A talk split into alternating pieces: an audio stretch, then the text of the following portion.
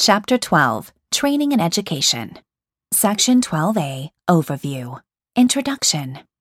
A job does not guarantee success. However, effective on-the-job training, job knowledge, job proficiency, and job experience will ultimately lead to a successful career, and with continued education and training, a solid national defense. On-the-job training, OJT, has been around since the beginning of history and has been used in the United States by both public and private industries for many years. Today, most successful companies have effective OJT programs because OJT works. Well-trained workers mean higher production, positive morale, greater profits, and higher wages.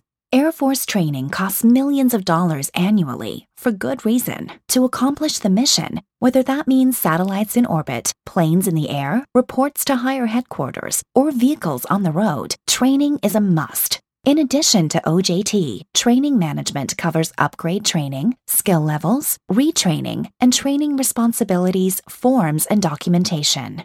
Finally, each base education office provides service members with educational opportunities in which they may voluntarily participate during off-duty time or other times, as authorized by military policies. The Base Education Office also provides information on financial assistance and commissioning programs.